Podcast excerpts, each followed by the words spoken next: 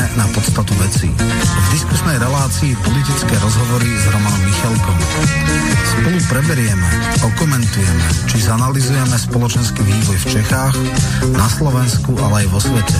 Otvorene, bez cenzúry, bez falošných pravidel politickej korektnosti, o tých, ktorí nám vládnu, aké sú motívy ich konania. Budeme hovoriť aj o zákulisných politických hrách, ekonomických či oligarchických štruktúrach, o oficiálnych, ale aj diskrétnych elitách.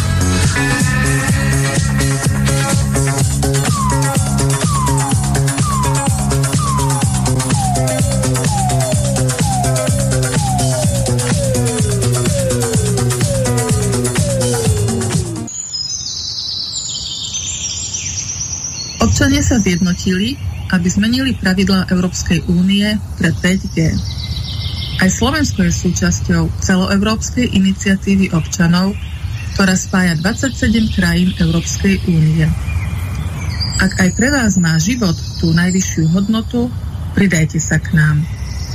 Chceme regulovať zavádzanie 5G a internetu vecí a uprednostniť šikovnú technológiu, ktorá je naozaj bezpečná ako sú káblový internet a optické linky. Zber podpisov trvá od 1. marca tohto roku do 1. marca roku 2023. Pridajte svoj podpis na stránke www.sign.stop5g.eu lomené. Zostaň pripojený, ale chránený.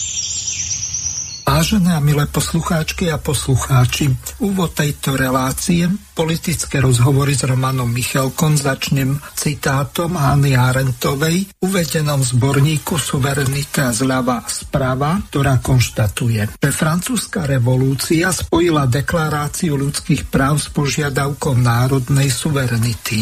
Tie isté základné práva boli súčasne vyhlasované za nescudziteľné dedictvo všetkých ľudských bytostí a zároveň za zvláštne dedictvo špecifických národov. Ten istý národ bol zároveň prehlásený za podriadeného zákonom, ktoré vyplývajú z ľudských práv a zároveň za suveréna, teda niekoho, kto už není viazaný žiadnym univerzálnym zákonom a neuznáva nič vyššieho, než je on sám. Môžeme k tomu len dodať, že tento názor stojí u koreňa mnohých zásadných sporov, ktorými prechádza dnešná postmoderná spoločnosť. Postupne dochádza k vytvoreniu totálneho egoistického individua, pretože v rámci nástupu moderných národných štátov sa otvoril priestor pre rozvoj individualizmu. Vzniká tu šanca naučiť sa vyžadovať individuálne slobody za istou mierou osobného zakorenenia. Takéto vyžadovanie je ovšem možné len vtedy, pokiaľ je rešpektovaná nadosobnosť konceptu suverenity a zároveň je existencia určitých medzí pre ich uplatňovanie. Tragédiou našej doby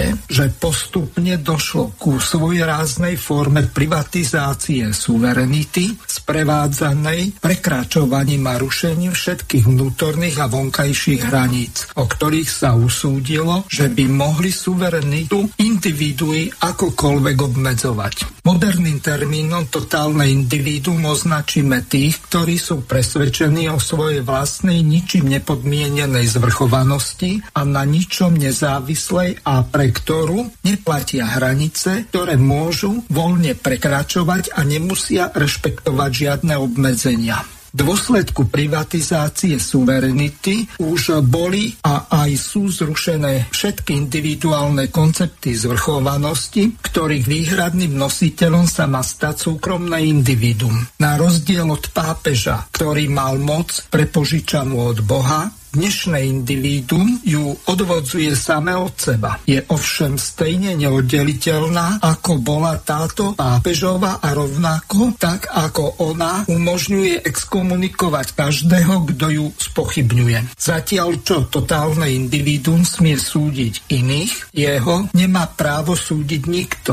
Je neomilné a oproti jeho úsudkom niet odvolania. Zvrchovanosť individua je stejne jedinečná neobmedzená, nedeliteľná, ako bola suverenita panovníkov a kniežat. Podobne ako u ideológov absolutizmu, ani v prípade totálneho individua nie je možné rozlíšiť moc ako takú od moci jeho držiteľa. Ako skôr, tak aj teraz sa s tým otvára priestor neobmedzenej ľubovôle. Totálne individuum nie je viazané ani zásadami, ktoré si same stanovilo, má slobodu ich voľne dekonštruovať a opäť rekonštruovať podľa svojich momentálnych potrieb. Ak mala každá z historicky známych typov suverenity svoje hranice, ktoré tak či onak musela rešpektovať, tak suverenita totálneho individua je prakticky neohraničená. V prvej polovici 20. storočia sa v západnej spoločnosti úplne rozpadla nielen agnátna rodina paternalistického typu, ale postupne zanikala od konca 70. rokov aj kongnátna rodina do veľkej miery rovnocených manželstiev mužov a žien. Vplyvom privatizácie suverenity individuami vzniká voľné egoisticko-hazarderské spolužitie v progresívnych konkubinátov, dokonca až 74 pohlaví, ktoré sú v súlade so západnými európskymi hodnotami. Klasická rodina otca, matky a deti spojená s manželstvom postupne zaniká pretože do kognátneho manželského spolužitia vstupuje čoraz menej ako polovica partnerských párov. Európska únia vymiera vplyvom seba deštrukčných individualistických procesov privatizácie suverenity, ktorá bezprostredne nasleduje po privatizácii národného majetku. Pod vplyvom kardinálskych novátorov vo Vatikáne sa liberalizuje katolícka církev ktorá je spojená s pedofíliou, homosexualitou klérusu a snahou o dekriminalizáciu potratov mníšok, celibátov a sľubov panenstva sa stáva kliše, ktorého zámerom je čo najdlhšie udržanie dedickej nedeliteľnosti katolických klerikálno-cirkevných majetkov. Toto je krutá realita morálneho úpadku na začiatku 21.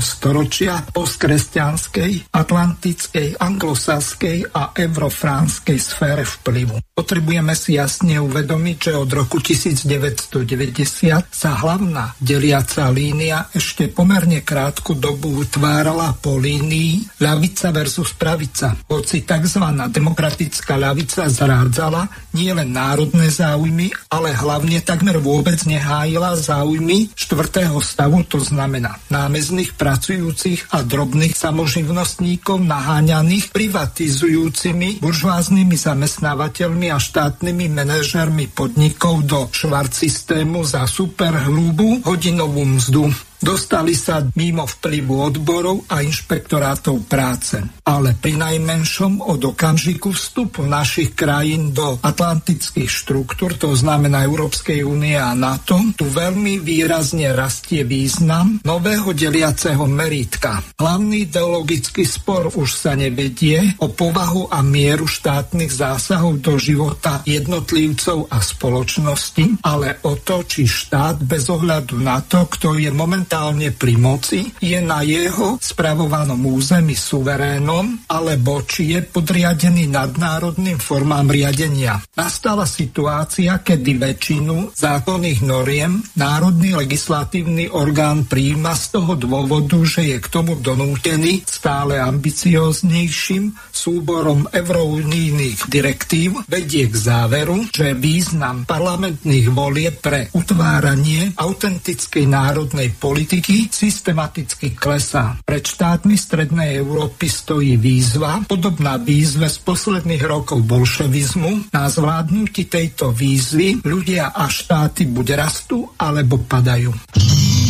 Počúvate Slobodný vysielač. Rádio, ktoré vás spája.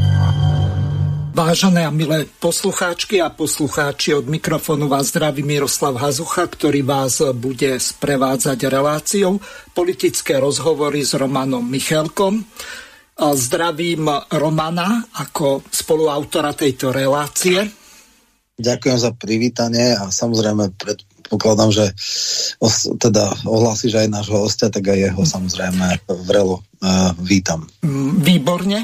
S Romanom sme sa dohodli takým spôsobom, že po predstavení knihy Zvrchovanosť správa zľava, tak si budeme pozývať tých desiatich hostí, ktorí sú v podstate spoluautormi e, tejto knihy, alebo skôr zborníka, tak e, z toho dôvodu sme si ako prvého pozvali pána doktora Jana Čarnogurského, ktorého srdečne vítam. Ďakujem pekne, dobrý deň, prajem, pozdravujem všetkých poslucháčov. Výborne, takže úvod e, máme za sebou, ale ešte pripomeniem niektoré také základné veci kniha, o ktorej hovoríme zvrchovanosť zľava a správa, tak už ten samotný názov nasvedčuje tomu, že sú tam tí e, spoluautori tohto zborníka z ľavicového aj pravicového, alebo skôr konzervatívneho krídla, e, tak medzi tých konzervatívnych alebo pravicových politikov radím aj pána doktora Čarnogurského, ktorý bol predsedom kresťansko-demokratického hnutia, takisto bol premiérom a ministrom spravodlivosti. Pripomeniem, že táto kniha sa delí na tri také základné časti. V prvej časti, okrem všeobecného úvodu, ktorý urobil profesor Peter Drulák, tak je historický pohľad. Tu v tejto časti je okrem profesora Kellera, profesora Druláka a aj pán doktor Jan Čarnogórsky. Potom je tá druhá časť, o ktorej sme tak vo všeobecnosti v minulej relácii hovorili, má názov univerzalizmus a liberalizmus a tretia časť je pomenovaná ako spoločenské mechanizmy, kde je e, zaradených niekoľko našich e, slovenských autorov, ako je kolega Dalibor Jurášek, ktorý má v Slobodnom vysielači relácie, potom náš občasný host Ľuboš Blaha a pravidelný host Roman Michelko. Takže toto je taký všeobecný pohľad na tú knihu. Našim zámerom je poukázať na niektoré tie základné časti a je mi cťou, že pán doktor Jan Čarnogurský e, ste si našli e, čas, aby ste našim poslucháčom povedali niečo viac o tom, o čom ste písali. Ten váš príspevok má názov Slovensko napreduje,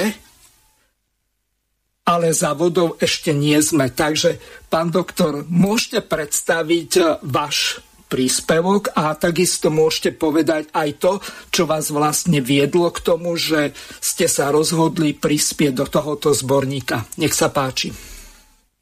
Ďakujem. E, pokiaľ ide o účasť v zborníku, e, no pozval ma profesor Drulák e, a pozval ma, predpokladám, že na základe toho, že čítal niektoré moje články, ktoré som uverejňoval kdekade a na základe týchto článkov a poznania mojich názorov, no nie len na základe článkov, ale aj možno účasti v politike, jednoducho sa rozhodol, že ma pozve, pretože patrím do problematiky tej, tejto knihy, tohto zborníka, pozval ma a ja som s radosťou jeho pozvanie prijal.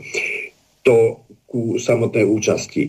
No a pokiaľ ide o, o tému môjho, môjho príspevku, moj, mojej kapitoly, je o, je o Slovensku, ale e, mm, zaujímavosť Slovenska pre tému tohto zborníka vidím v tom, že Slovensko no, takmer celé svoje dejiny, tisíc rokov, tisíc rokov svojich dejín nemalo, nemalo zvrchovanosť, nemalo vlastnú zvrchovanosť, nebolo, nebolo, nebolo súčasťou štátu, ktorý by sa e, v základnej časti zhodoval s, teda s rozlohou samotného národa, Slovákov.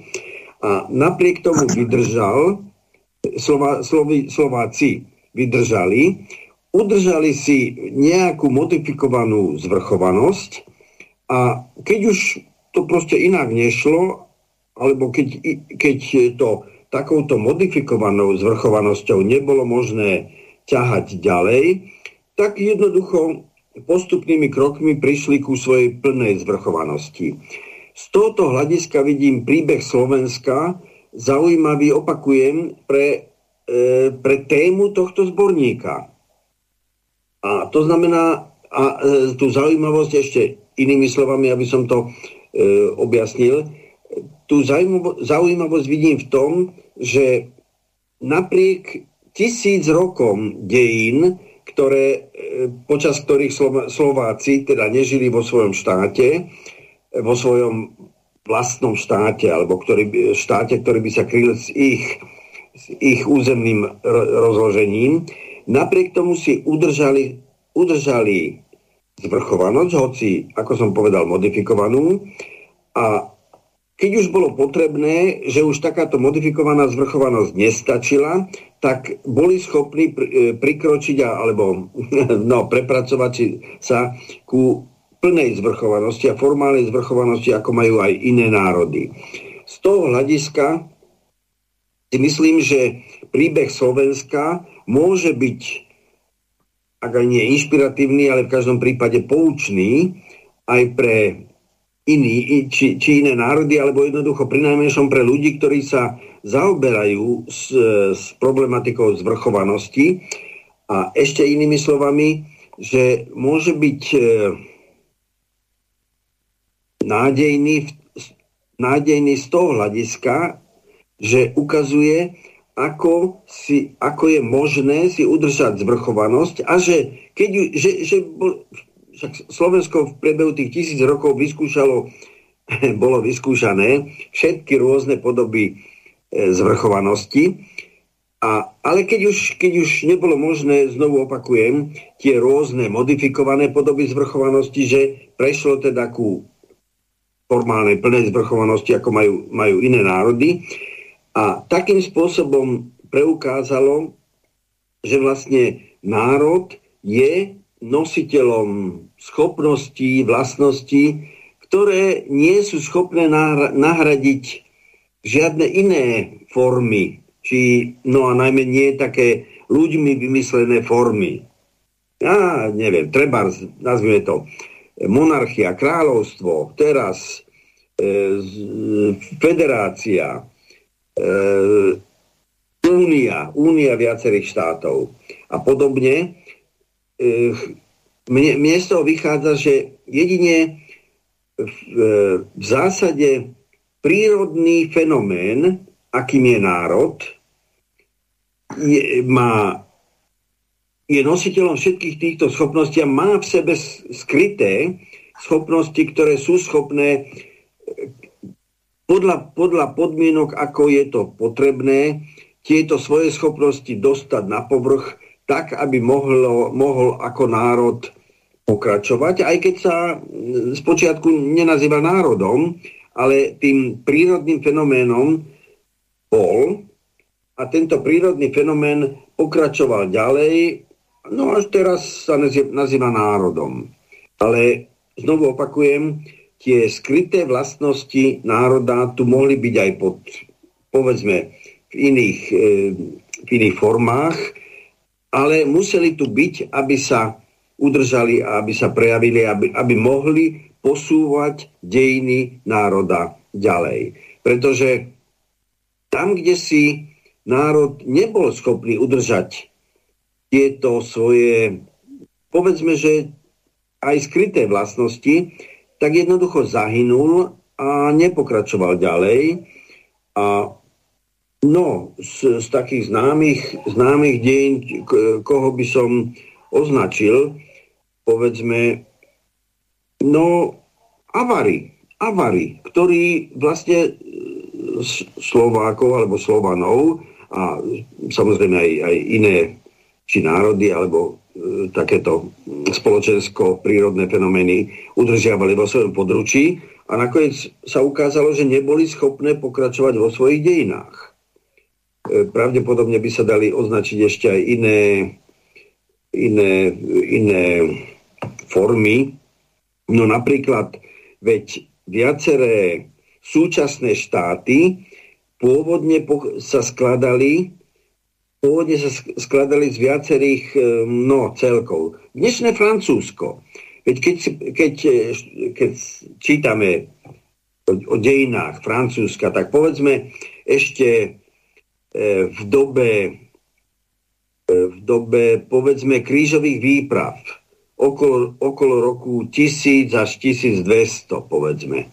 No tak na krížových výpravách sa nezúčastňovali Francúzi alebo Frankovia povedzme, ale zúčastňovali sa Normani, zúčastňovali sa Bretónci, no a, a niektoré, niektoré ďalšie e, takéto, e, tak, takéto spolky. Až, až potom sa zlúčili nakoniec do jedného národa a teraz už zdá sa, že existujú len ako jeden národ francúzsky, ktorý je tzv. politickým národom, ale to teraz nebudem rozoberať. Čiže vrátim sa k téme moje, mojej kapitoly, práve na príklade Slova, Slovenska a Slovákov som chcel veľmi názorne e, ukázať, ako ten fenomén národa je dôležitý, je nositeľom vlastností, ktoré ten národ, ak ich aj nepo, ne, nepotrebuje teraz, ale môže ich potrebovať o 100, 200 alebo aj ešte aj neskôr. A no ako je, ako je potrebné a užitočné ten dnešný pojem národa a dnešnú, e, dnešnú, dnešný pojem zvrchovanosti národa udržiavať a rozvíjať. No, môžem ja... Nech sa páči. Jasné. No, ja som teda bol možno ako v skorších štádiách pri tvorbe koncepcie tohto e, zborníka. A e, najprv taká možno krátka faktická. Pôvodne za konzervatívnych mysliteľov bol e, zrejme pánovi Čarnogorskému dobre známy Jaro Daniška. On zrejme predpokladám odporučil zrejme Pálka a aj Čarnogurského teda a preto teda ako ten konzervatívny pohľad je z, z týchto pohľadov. No a my sme tam zobrali uh, suverenitu z rôznych konceptov. Uh, jedna vec je utváranie národa a druhá vec je, že keď aj teda národ dostane sa do fázy teda vzniku štátu, tak stále otázne ostáva a dnes o to viac než kedykoľvek inokedy, či a do akej miery je suverénny, to znamená, môže sa rozhodovať podľa toho, čo je pre ňoho najvýhodnejšie a e, ako zasadzovať sa o národnoštátne záujmy a do akej miery nie. Ja som práve hovoril e, v svojom príspevku o e, a nie že deštrukcii, ale veľmi obmedzenej suverenite, e, politika bez moci, ktorá ukazovala jednoducho o tom, že aké úzke mantinely majú e, vlastne aj národné vlády Eh, voči, ja neviem, eh, niektorým základným postulátom typu ne, nedotknutelnosť súkromného vlastníctva, uh, ako mm, medzinárodné zmluvy, uh, rôzne veci, ktoré determinujú ich možnosť. Uh, teraz to prišlo ako na zavolanie. Včera bol taký spor v koalícii, kedy uh, akýsi komisár nás to poučoval, že my nesmieme E, na niektoré komodity, konkrétne ropu a ropné produkty, znižovať DPH. Čiže suverenita Slovenska končí pri uh, stanovisku nejakého eurokomisára a uh, teda nie je všetko tak, ako sa zdá. To, že máme vlastnú štátnosť, uh, ešte vôbec neznamená, že tá štátnosť je aj suverénna. Miera schopností národných vlád presadzovať pozitívna veci pre, pre danú skupinu, pre národ, národ je čím ďalej, tým menšia od európskej legislatívy a nehovoriac, kde musíme implementovať tóny a tóny rôznych usmernení, odporúčaní, noriem a podobne. Takže v podstate netreba, a ten trend najhoršie je, že v podstate ponižuje možnosti národných vlád na úkor e, nadnárodných celkov, čo je či už Európska únia, alebo teda však samozrejme sú aj nejaké iné e, zväzky ako, ako vojensko-politické organizácie typu NATO a podobne. A keď tam musím povedať, že NATO je akože i umožňuje svojim členom správať sa slušnejšie, ako to bolo napríklad v RVHP. Takže tá suverenita, jedna vec je historický, historický kontext. E, áno, je strašne veľa národov, ktoré jednoducho sa asimilovali, nedostali sa do štádia štátu. Taký najväčší sú Kurdi, najväčší štá, národ bez štátu, ktorý funguje cez 3 alebo 4 štáty v Iraku, v Sýrii, e, v Turecku, v Iráne a podobne. A e, je kvanta národov, ktoré nedot speli do štádia štátu, či už sú to lužickí Srby, alebo mnohí ďalší, nakoniec ani Húni nevytvorili štát dlhodobejší a tam sa ukáže, že tá expanzia nie je vždycky dlhodobo e, dobrý, dobrá stratégia pre tvorbu nejakého národného štátu, alebo niečoho, čo môže v istých mantinelov a istý časový horizont presadzovať nejaké, nejakú suverenitu na nejakom danom území, suverenitu rozumej, schopnosť rozhodovať sa uh, tak, ako je to výhodné pre dané spoločenstvo a nie uh, ako pre niekoho iného. Slováci sú takým atypickým fenoménom, že sme veľmi, veľmi dlho prežili bez štátu, na od Čechov, ktorí boli historické zemne, ale mnohých aj iných, Samozrejme, treba si povedať, že také Polsko malo tri delenia a dlhé, dlhé storočia nemalo vlastnú štátnosť. Hej? Že vlastne ona sa obnovila až po prvej svetovej vojne a vlastne niekedy za Marie Terézie e, sa stratila tá štátnosť. Hej? Čiže, čiže v podstate e, ono je to dynamický proces, ale ten jednoznačný trend, a to malo byť zrejme aj cieľom tejto, tohto zborníka, je umenšovanie suverenity pri jednotlivých subjektov, a to z hľadiska rôznych eh, kontextov, či už eh, ekonomických, eh, nastavením niektorých, niektorých vecí. Ja, ja som teda ako taký najzúfalejší prejav nesuverenity štátu je, že legitímna vláda nemôže ani len takú absurditu alebo takú samozrejmosť, ako je napríklad zákaz zisku z verejného zdravotného poistenia, z povinného verejného zdravotného poistenia, lebo Zorindovský ústavný súd povedal, že obmedziť zisk súkromných poisťovní je neústavné. No tak kde končí suverenity, keď štát nemôže zadefinovať ani niektoré oblasti života, ako napríklad dôchodkový systém alebo zdravotné poistenie a povedať, že to sú tak dôležité veci, že vyťahovať súkromnými spoločnosťami zisk z týchto segmentov je nevhodné, je nemorálne, je neviem aké a a bohužiaľ neoliberálny uh, koncept, ktorý tu hovorí, je, že neexistuje taká oblasť ľudskej činnosti, ktorá by nemohla byť uh, oblasťou vyťahovania privátnych ziskov a že uh, nič nie je chránené pred uh, doslova nájazdníctvom a, a, a vyberaním ziskov, vy, vyťahovaním ziskov a že tie môžu byť maximálne nejakým spôsobom limitované. Ono tam ani nešlo napríklad o zakázanie zisku ako tak, len bol limitované nejakými parametrami. Ani to nie je možné. No, takže e, s tou našou suverenitou to vôbec nie je také rúžové, ako by sme si mohli nahovárať. A minimálne treba o tom hovoriť a čakať, že tá paradigma sa bude postupne otáčať a meniť, lebo trendy, ktoré sú dneska nastavené, sú veľmi, veľmi nebezpečné. Roman, celkom dobre si mi nahral na ďalšiu ukážku. Tu naši poslucháči si dopredu, skôr ako pán profesor Peter Drulák príde do tejto relácie. Verím tomu, že sa podarí nám ho získať a dohodnúť s ním niekedy v dohľadnej dobe o pár mesiacov, lebo tak ako sme hovorili, na, budu- na budúci mesiac by mal byť hosťom Luboš Blaha. Mal by hovoriť o tej jeho časti, ktorú nazval takým zvláštnym spôsobom, kde soudrozy z Bruselu udelali chybu, čo je nejaká parafráza na tých nemeckých súdruhov. No, Zender, samozrejme. No a teraz si vypočujeme Petra Druláka, profesora Petra Druláka, docentku Ilonu Švihlikovú, kde zadefinovali trh a kapitalizmus takto.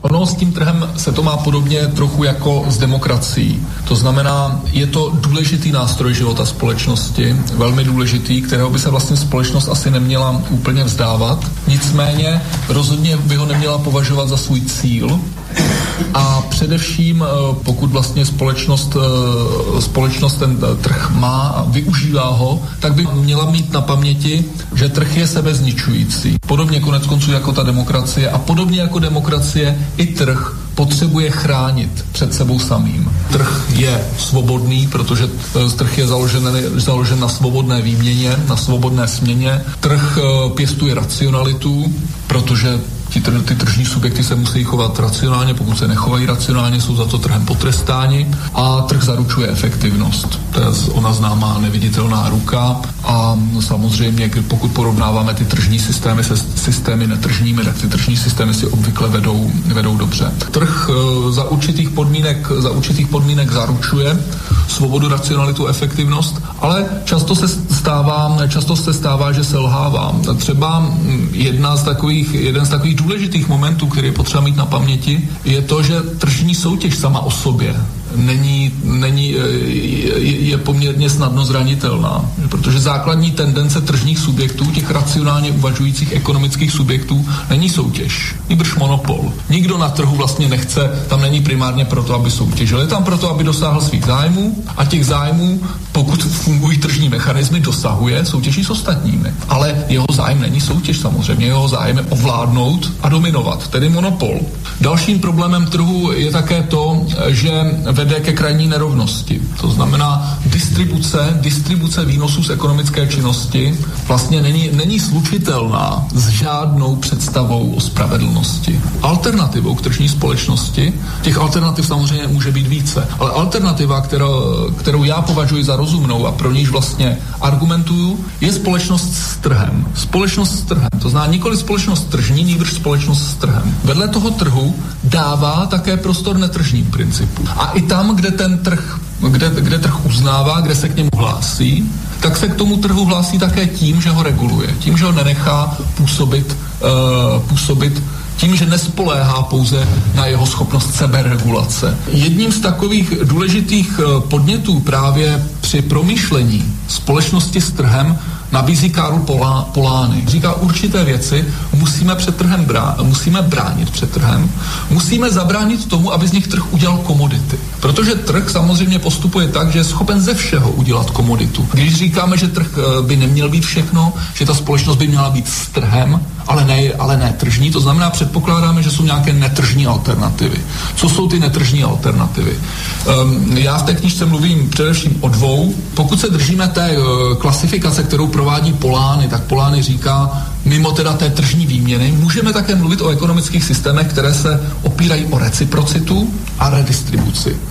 Diskreditovaným příkladem té redistribuce je centrální plánování, ale e, máme historicky jiné příklady redistribuce v těch menších měřících, kde to docela dobře fungovalo, třeba různé klášterní ekonomiky. Nemusíme chodit jenom do zahraničí, my máme vlastně i u nás velmi zajímavého politického ekonoma, ekonomického myslitele. Řekl bych, že to byl nejvýznamnější ekonomický myslitel, kterého jsme kdy měli. Karel English se jmenoval. On nemluví o reciprocitě, mluví o kooperativě, a navazuje to na, družstevnic, na družstevní princip, no, na družstevní princip, který má, trochu, který má vlastně určitou logiku toho recipročního daru. Není to čistě tržní princip. A místo, místo redistribuce mluví o solidaritě, solidaristické hospodářské soustavě. A English je zajímavý, že on vlastně ty věci domýšlí do důsledku. On říká, jsou tady ty tři hospodářské soustavy, kapitalistická, kooperativní a solidaristická. A teď každé věnuje několik set stránek, kde prostě říká, a toto, kde vlastně odhaluje, popisuje zákonitosti jejich fungování, co tam můžeme čekat, co tam nemůžeme čekat. Takže z tohoto hlediska, z tohoto hlediska vlastně velmi přesně vystihuje, jak silná, tak slabá místa těch jednotlivých hospodářských soustav. Já jsem velice ráda, eh, že tady zazněl ten pojem racionality i z toho kritického eh, hlediska. Racionalita jedince velmi často ústí v kolektivní šílenství. To znamená, to, co se z pohledu jedince nebo případně jedné firmy, jednoho subjektu na tom trhu může jevit jako perfektně racionální chování, vyústňuje v iracionalitu projevující se v celém tom systému. E, typickým případem je to, co Joseph Stiglitz nazývá závodem ke dnu. Asymetria informací velký problém, který velmi často uh, vede k nepříznivému výběru. Opět už na to máme uh, přímo ekonomickou definici. A uh, především v té finanční sféře, která tady byla také jasně zmíněna, se potom projevuje řada negativních efektů, která, které mají doslova drtivé ekonomické i sociální dopady, jako třeba chování stáda. Tržní signál je založen na ceně. Cena. To znamená, chce, aby každá věc a co tím pádem stává zboží, měla nějakou svou cenu, potom vysílá signál a tě otázka, jakým způsobem ta cena je samozřejmě determinována, protože ta struktura trhu se jaksi nepohybuje ani náhodou v nějaké eh, dokonalé konkurenci, ale jde tedy za kupní silou, nikoliv za potřebou. To je velmi závažné, hlavně pokud si uvědomíme, eh, že tady je nějaký veřejný zájem, že tady je nějaká veřejná sféra, která by se měla, to je samozřejmě normativní hodnocení, orientovat podle potřeby, nikoliv podle kupní síly síly. Protože potom skutečně se podíváme na ten americký systém zdravotnictví, kdy zdraví bohatí se operují na něco, co jim vůbec není a chudí, kteří nemají peníze, nejsou léčeni na jejich nemoce. Nadnárodní firmy dneska kontrolují dvě třetiny mezinárodního obchodu. Dvě třetiny. Jejich vliv na světovou ekonomiku je naprosto dominantní. Naprosto dominantní. Ale rozhodují snad, nebo chovají se tyto nadnárodní firmy uvnitř sami sebe, a to jsou samozřejmě obrovské koncerny, tržně? No vůbec ne. To je ta nejtvrdší centrálně plánovaná ekonomika. To je skutečně plánovaná ekonomika, protože uvnitř je to matka, která rozhoduje, jaké budou ceny, jak bude dcera postupovat, kdo to bude a ty ceny, a to je potřeba si uvědomit, je to jeden z velkých problémů, které dneska řeší Evropská unie, to jsou vnitrofiremní umělé ceny velmi často. A jsou umělé proto, aby se ta, ten celý koncern, ta celá e, nadnárodní firma vyhýbala zdanění. Myslím, že nemůžeme říct, že žijeme v tržním systému. My žijeme ve velice zvláštním, deformovaném systému, kdy skutečná soutěž probíhá e, spíše s těmi slabými. Silní aktéři se trhu dokáží vyhnout. Vytvoří si prostředí takové, kdy žádný trh nepotřebují. A vytvoří si specifické podmínky, ať už v rámci tedy nadnárodních firm a jejich fungování a jejich spolupráce samozřejmě, a nebo v případě toho dobývání renty. Tedy situace, kdy určitý soukromý subjekt si vytvoří speciální vztahy tváru propojení politiky a ekonomiky, eh, můj hovor, a často to má podobu i velmi silných legislativních zásahů, já bych řekla na měru. Takže tolko pani docentka Ilona Švihliková a pán profesor Peter Drulák. Roman, ako to vlastne ty vidíš z tvojho uhla pohľadu? Skončil sa ten problém, ak to môžem tak nazvať, s tým nejakým pozeraním na tú národnú suverenitu, tým, že sme vstúpili do Európskej únie. Jednoducho, my sme sa tej e, suverenity do obrovskej miery vzdali, veď e, nakoniec, keď sa pozrieme do ústavného článku číslo 7, tak články 2 a 5 o tom jasne hovoria, že medzinárodné zmluvy a takisto aj smernice a nariadenia Európskej únie majú prednosť pred našou legislatívou, čiže pred zákonmi Slovenskej republiky, tak e, potom na, v, záväz, v náväznosti na to, čo si napríklad ty povedal ohľadom tých daní, tak e, my už nemáme ani daňovú suverenitu, čiže my sa musíme podriadiť nejakému, tak ako Ilonka Švihliková povedala, korporátne riadenému trhu, ktorý si určí, že aké vlastne môžeme im dane dať a za akých okolností a kedy ich môžeme a kedy ich nesmieme znížiť. Tak potom do akej miery majú tie členské štáty Európskej únie nejakú tú mieru suverenity ohľadom rozhodovania? No, tam je viacero rovín. Uh, to nie je iba otázka, či, či sme v Európskej únii alebo nie. Ono my sme už, keď bol prístupový proces, museli harmonizovať právo a podobne. A hlavne ale najzásadnejšia vec je, že my sme museli, my sme prijali po roku 90 do našej legislatívy uh, v podstate uh, nedotknutelnosť súkromného vlastníctva. Ono je za istých veľmi špecifických podmienok uh, dotknutelné teda vo verejnom záujme a za adekvátnu náhradu. Výšku tej adekvátnej, pre mňa neadekvátnej náhrady častokrát uh, určia uh, arbitrážne stúzy, súdy. A, a veľmi dobre tam povedala teda Švihliková aj Drulák uh, o tom, že uh, dneska vlastne suverenita alebo teda rozhodovanie v zásadných veciach uh, už naozaj nie je na národnej úrovni, ale máš mnohé korporácie, ktoré majú výšku HDP stredne veľkých štátov tak voči ním uh, funguje práve že naopak hlboká nesuverenita štátov, to, čo Stiglitz povedal, že to je závod ku dnu, to znamená uh, podkladanie sa nadnárodným korporáciám, obrovské daňové prázdniny, dotácia na vytvorenie pracovného miesta, v podstate znižovanie parametrov ochrany práce, to znamená zákonníky práce sú tzv. flexibilné, rozumej, v minimálnej miere ochraňujú zamestnancov. A toto všetko je koniec suverenity vôbec aj v pracovnoprávnych vzťahoch a podobne. Čo sa týka daňovej suverenity, tak eh, tam treba povedať, že tam sa nedá povedať, že sme úplne žiadnu nemali, ale sme v jasných limitoch. Jednoducho Európska únia eh, definuje, že môže byť eh, jedna základná dan DPH a jedna znížená a presne ešte ti na, uh, fixuje, že v akých uh, mantineloch to môžeš mať. Čiže ja hovorím, že uh, tie vlády dneska v podstate majú iba takú suverenitu, že jemene môžu nastavovať nejaké parametre, hej? že v podstate e, keď to ako veľmi pravdivo e, a, a tristné pomenujem, tak e, zákonník práce sa môže ako meniť, ja neviem, tej Tomanovej a, a Mihálov zákonník sa, sa napríklad odlišuje v napríklad súbehu odstupného a výpovednej lehoty a, e, a v nejakých takýchto malých parametroch, že ja neviem, po 20 odpracovaných rokoch je minimálny minimálna úroveň, e, ja neviem, odstupného trojmesačné alebo nejak tak, a keď je 10 rokov, je dvojmesačné.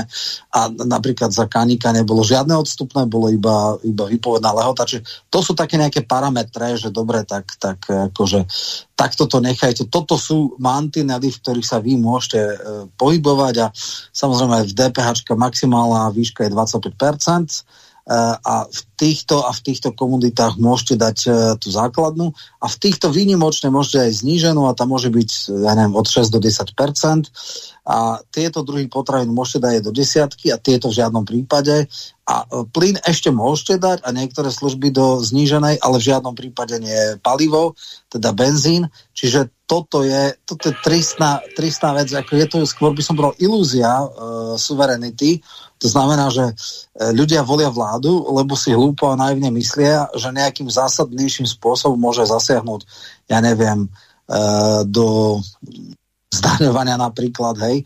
Uh, úplne absurdné, ja som v svojom príspevku mal, že uh, François Hollande, keď prišiel prvýkrát, tak uh, chcel zaviesť tzv. milionárskú daň a uh, teda aspoň daňová suverenita, mali sme takú ilúziu, v Švédsku 70 rokov bola najvyššie daňové pásmo až na úrovni 90%, aj preto ABA a všetky dobre zarábajúci uh, škandinávci tak žili v Monaku a však dneska takisto ako rôzni uh, športovci žijú, lebo tam je nižšie zdanenie, aby nemuseli platiť tie progresívne dane.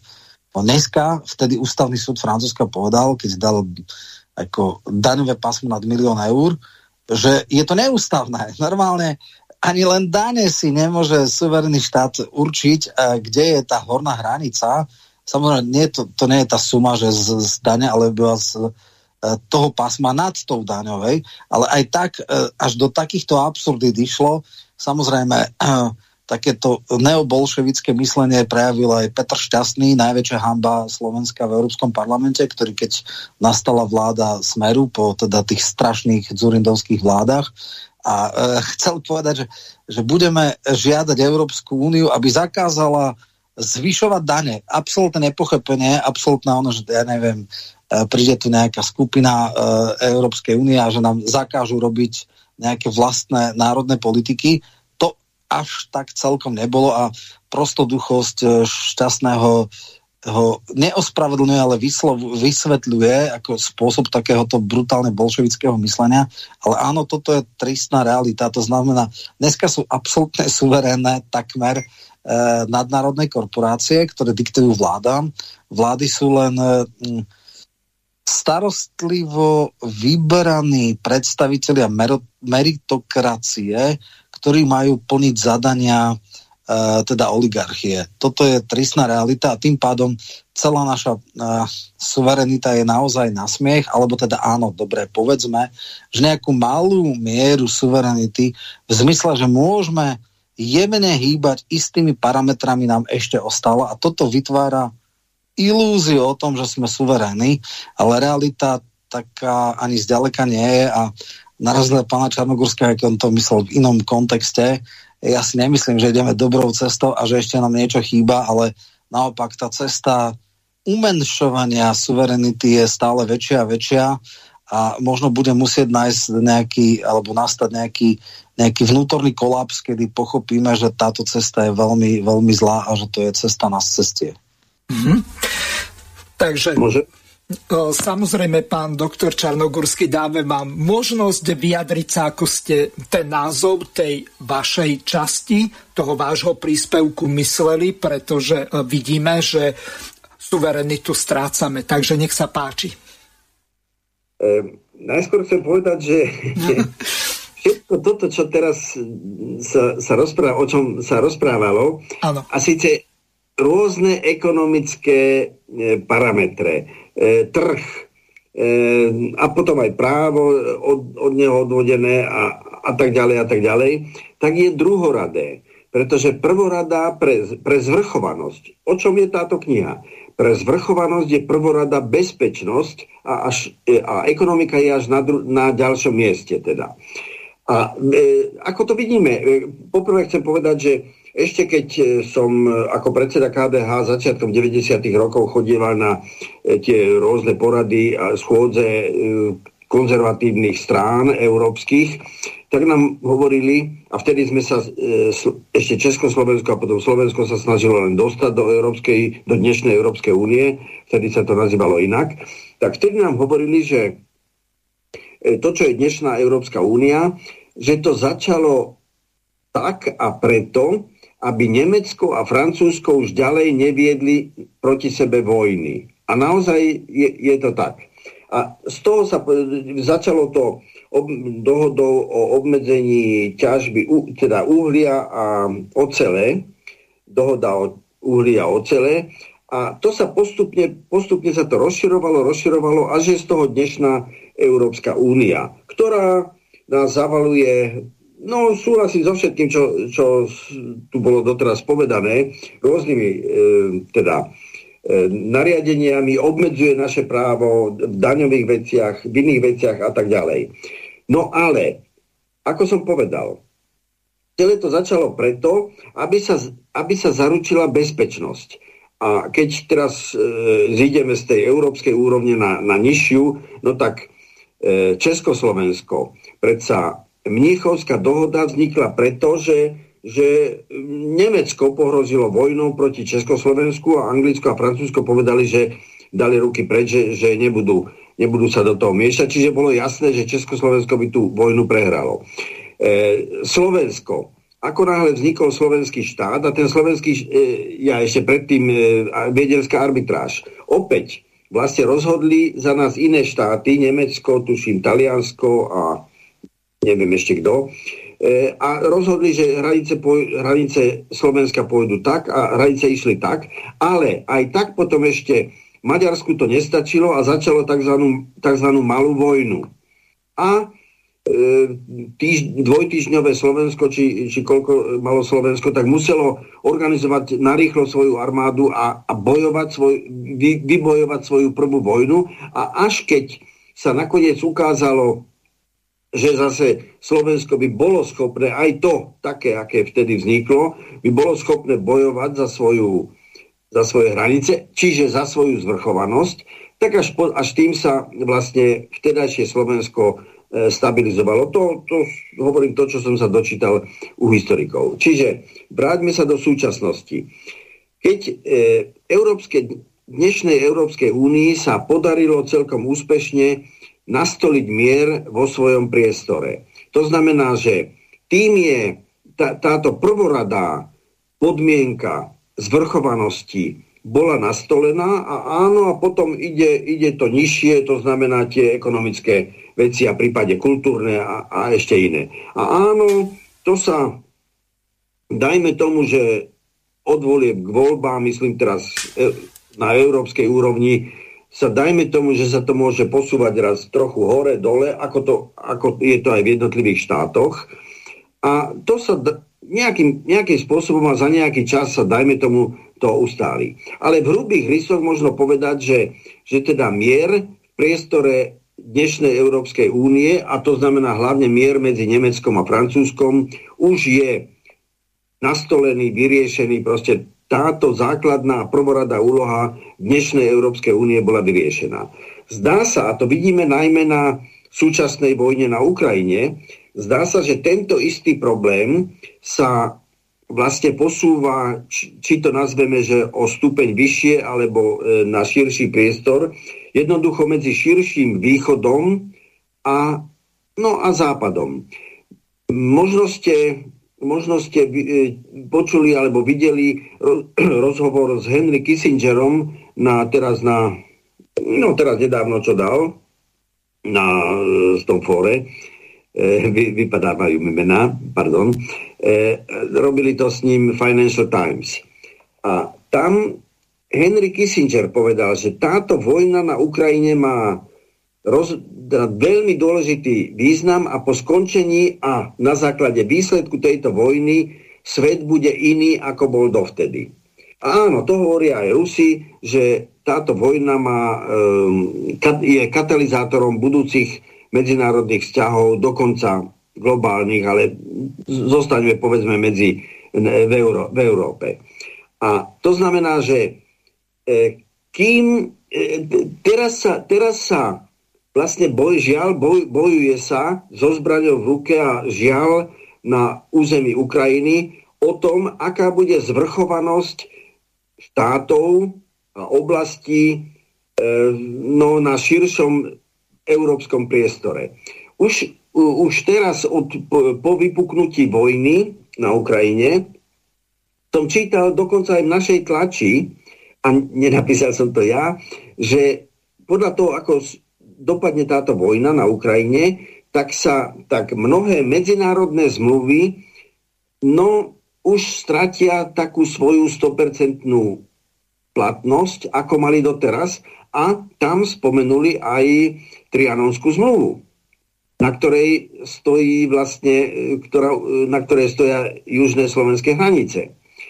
E, čiže e, mo, veľmi ľahko sa môže stať, že sa dostaneme opäť do e, akoby počiatočného štádia, ale na vyššej úrovni zvrchovanosti a, a síce spočívajúcej v zabezpečení bezpečnosti no, nás, Slovenska, ale nie len Slovenska, ale aj ďalších štátov.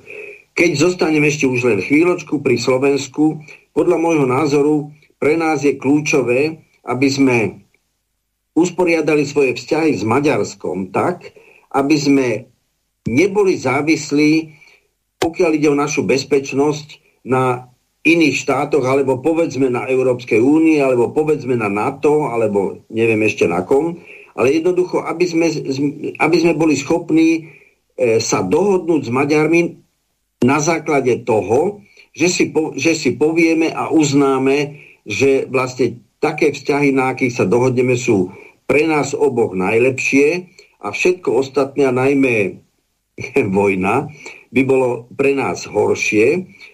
V takom prípade, keď, keď by sa tu na Strednej Európe vytvorilo také pevné jadro a kľúčom k tomuto jadru alebo srdcom tohoto jadra by boli slovensko-maďarské vzťahy, tak tým sa nastolí základná podmienka bezpečnosti, čiže zvrchovanosti tu na európskeho jadra a od neho sa to potom môže rozširovať ďalej. Čo chvíľa? No, Roman, takto. No. Zahrám teraz jednu pesničku od Karla Tuchoňa Snívam sen od miery, lebo to pekne nadvezuje Aha. na to, čo pán doktor Čarnogurský hovorili. A potom dáme možnosť volať aj našim poslucháčom.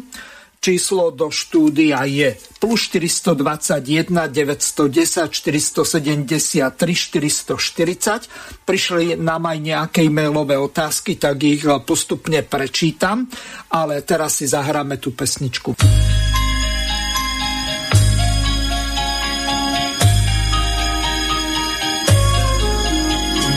Nočnú lampu zhášam Tma farbu má ako teplý ten. A tak náhle zdá sa, že tu okol vládne mier. No len zdá sa zverter, neustále zavíja. Plný je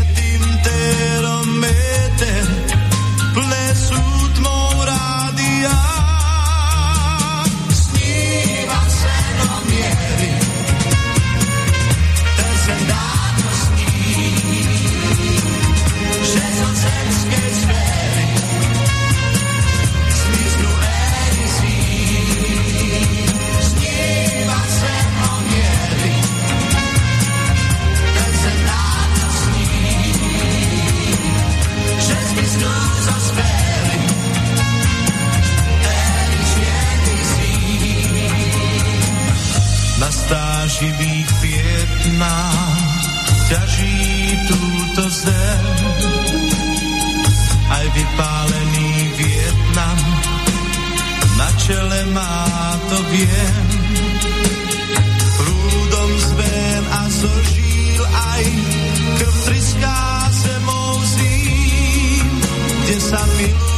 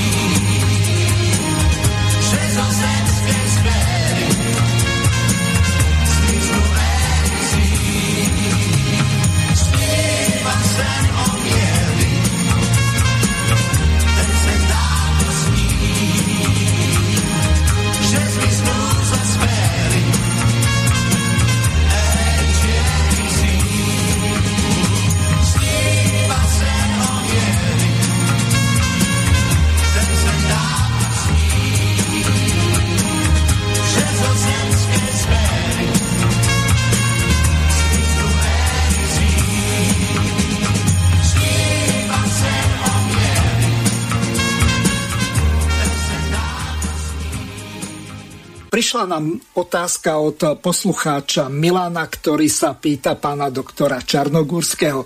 Pán doktor, môžete nám objasniť, ako ste to vlastne mysleli s tou slovenskou hviezdičkou na európskej zástave? Tým myslím zástavu Európskej únie, píše Milan keď e, vieme, že na rozdiel od Spojených štátov, tak e, európska zástava má konštantných 12 eh, hviezd, tak eh, môžete sa k tomu vyjadriť. Ďakujem za odpoveď. Milan.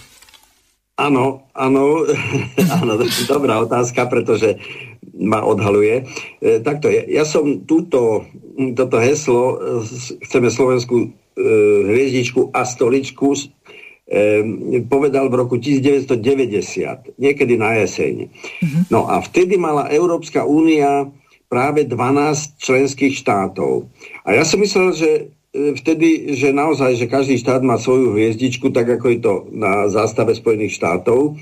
No a potom neskôr sa ukázalo, že, že to nie je tak.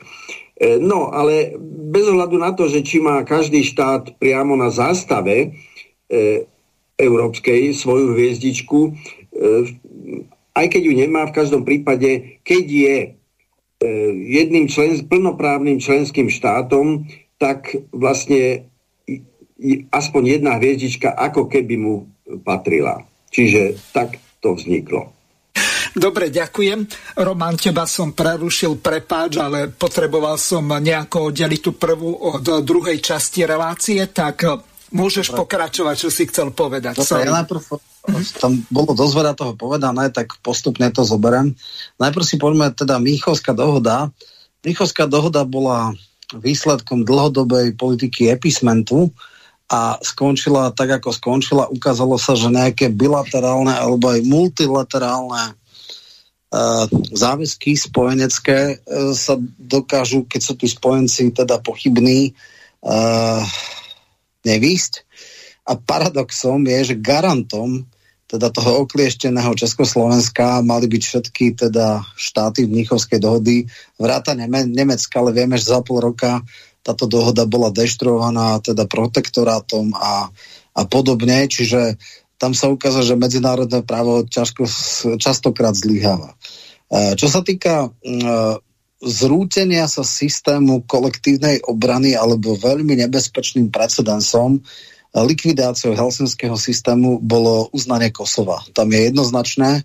Ja som bol aj v TA3 na istej debate práve predtým, uh, bol aj nejaký Láslo Eleš, čo nie je podstatné, podstatné je nekonečne prostoduchá argumentácia, e, že teda prečo e, v podstate helsinský systém. Vtedy Kondoliza Rajsová povedala úplne absurdnú vetu, e, Kosovo nebude precedensom. Je to úplne absurdné.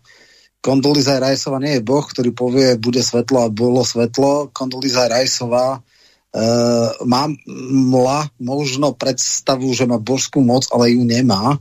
A samozrejme potom vznikli uh, iné precedencie, aj keď nie je tak akceptované, to je teda tie určite Pianecké republike, Osecko, Južné, Abcházsko, uh, Podnestersko a tak ďalej.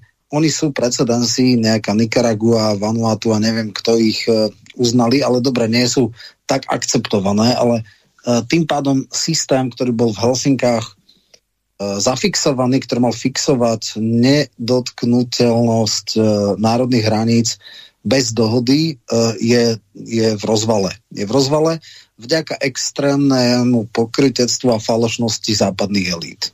No a teraz ešte poďme k tretej tej téme, že teda tento stav kedy nikto nič negarantuje a teda kolektívna bezpečnosť, no či je alebo nie je, to ešte otázne, Žiaden, žiadna krajina na to nebola aktívne napadnutá, takže ešte sme nemali ju od, ako otestovať, uh, ale zjavne minimálne Fínsko a Švédsko verí, že to bude, že tá klauzula o solidarite uh, platí, takže teda sa tlačia do NATO, ale berme teda či a do akej miery môže členstvo v týchto inštitúciách ochrániť, nazvime to, územnú celistvosť e, tých krajín, ktoré sú v systéme. Možno taký nepriamy precedens máme pri neutíchajúcom e, a permanentnom napätí medzi Gréckom a Tureckom a podľa mnohých aj vďaka tomu, že sú v NATO, nikdy konflikt neprerastol do horúcej fázy ten konflikt je minimálne od 73. Eh, roku od Cypru, ktorý je dodnes rozdelený. Je to najdlhší zmrazený konflikt, eh, permanentne eh, a imanentne prítomný, ale nikdy nepresiahol do horúcej fázy. V prípade Maďarska súčasné, ja som mal jednu konferenciu exteritoriálne účinky maďarskej legislatívy a pred takými 15 rokmi to bolo naozaj horúce, vtedy sa Orbán snažil ponad hranice eh, v podstate kanadskej kotliny ako keby eh, diktovať svoju legislatívu a dáv, rozdával pasy ponad hranice, snažil sa poza chrbát a bez vedomia susedov, ja neviem, dávať dotácie pre deti, ktorí chodia do materských škôl a rôzne nejaké podobné záležitosti. Plus viacero provokácií typu uh, zasadanie uh, školského výboru Maďarského parlamentu v Komárne alebo poslanecká kancelária jedného z poslancov Maďarského parlamentu v Dunajskej strede. Takže tieto veci boli uh, v podstate zaujímavé, kedy on si budoval a snažil sa uh, zahraničných Maďarov integrovať do maďarskej politiky. My sme to riešili zákazom dvojitého občianstva, aj keď dneska už prišiel zákon, ktorý to vlastne umožňuje za istých okolností. Ale dnes, v tejto chvíli, je Orbán európsky pária. Je to, je to najvyšticovanejší a naj, uh, by som povedal, uh, najnádávanejší alebo najštítenej, politik, ktorý sa najviac európskej elity štítia a ktorý dneska naozaj nemá zahraničnú politickú silu na to, aby, nedaj Boh, uh, inicioval a akceptoval a uhral a ustál nejaké zmeny hraníc. Naozaj dneska medzinárodno-politicky na to nemá. A čo je úplne že najhoršie, on mohol mať takéhoto postavenie enfant terrible iba vďaka dlhodobému a systematickému spojenectvu s ďalším eh, neposlušným eh, dieťačom európskej politiky, a to sú Poliaci. Dneska toto strategické spojenectvo, ktoré blokovalo možnosť vylúčiť ich z v Európskej únii, osekať alebo zlikvidovať eurofondy a všetky tie sankcie, ktoré hrozia takýmto neposlušným krajinám. Oni sa navzájom istili v tom zmysle, že musela byť jednomyselnosť. Dnes tento posledný strategický partner skončil, pretože v otázkach Ruska sú na diametrálne odlišných pozíciách kým e, Orbán je extrémne zdržanlivý, aj keď je samozrejme veľmi pokrytecký, pretože na jednej strane samozrejme robí politiku pre pro domo takú, akú robí, na druhej strane všetky 5 e, s balíčkou sankcií podporil iba pri tých šiestich, chce trvalú výnimku, no ale e, Poliaci sú najrusofobnejší národ a e, stráca strategického spojenca. Čiže v súčasnosti by som sa naozaj neobával, že by zo strany Maďarska mohlo niečo hroziť.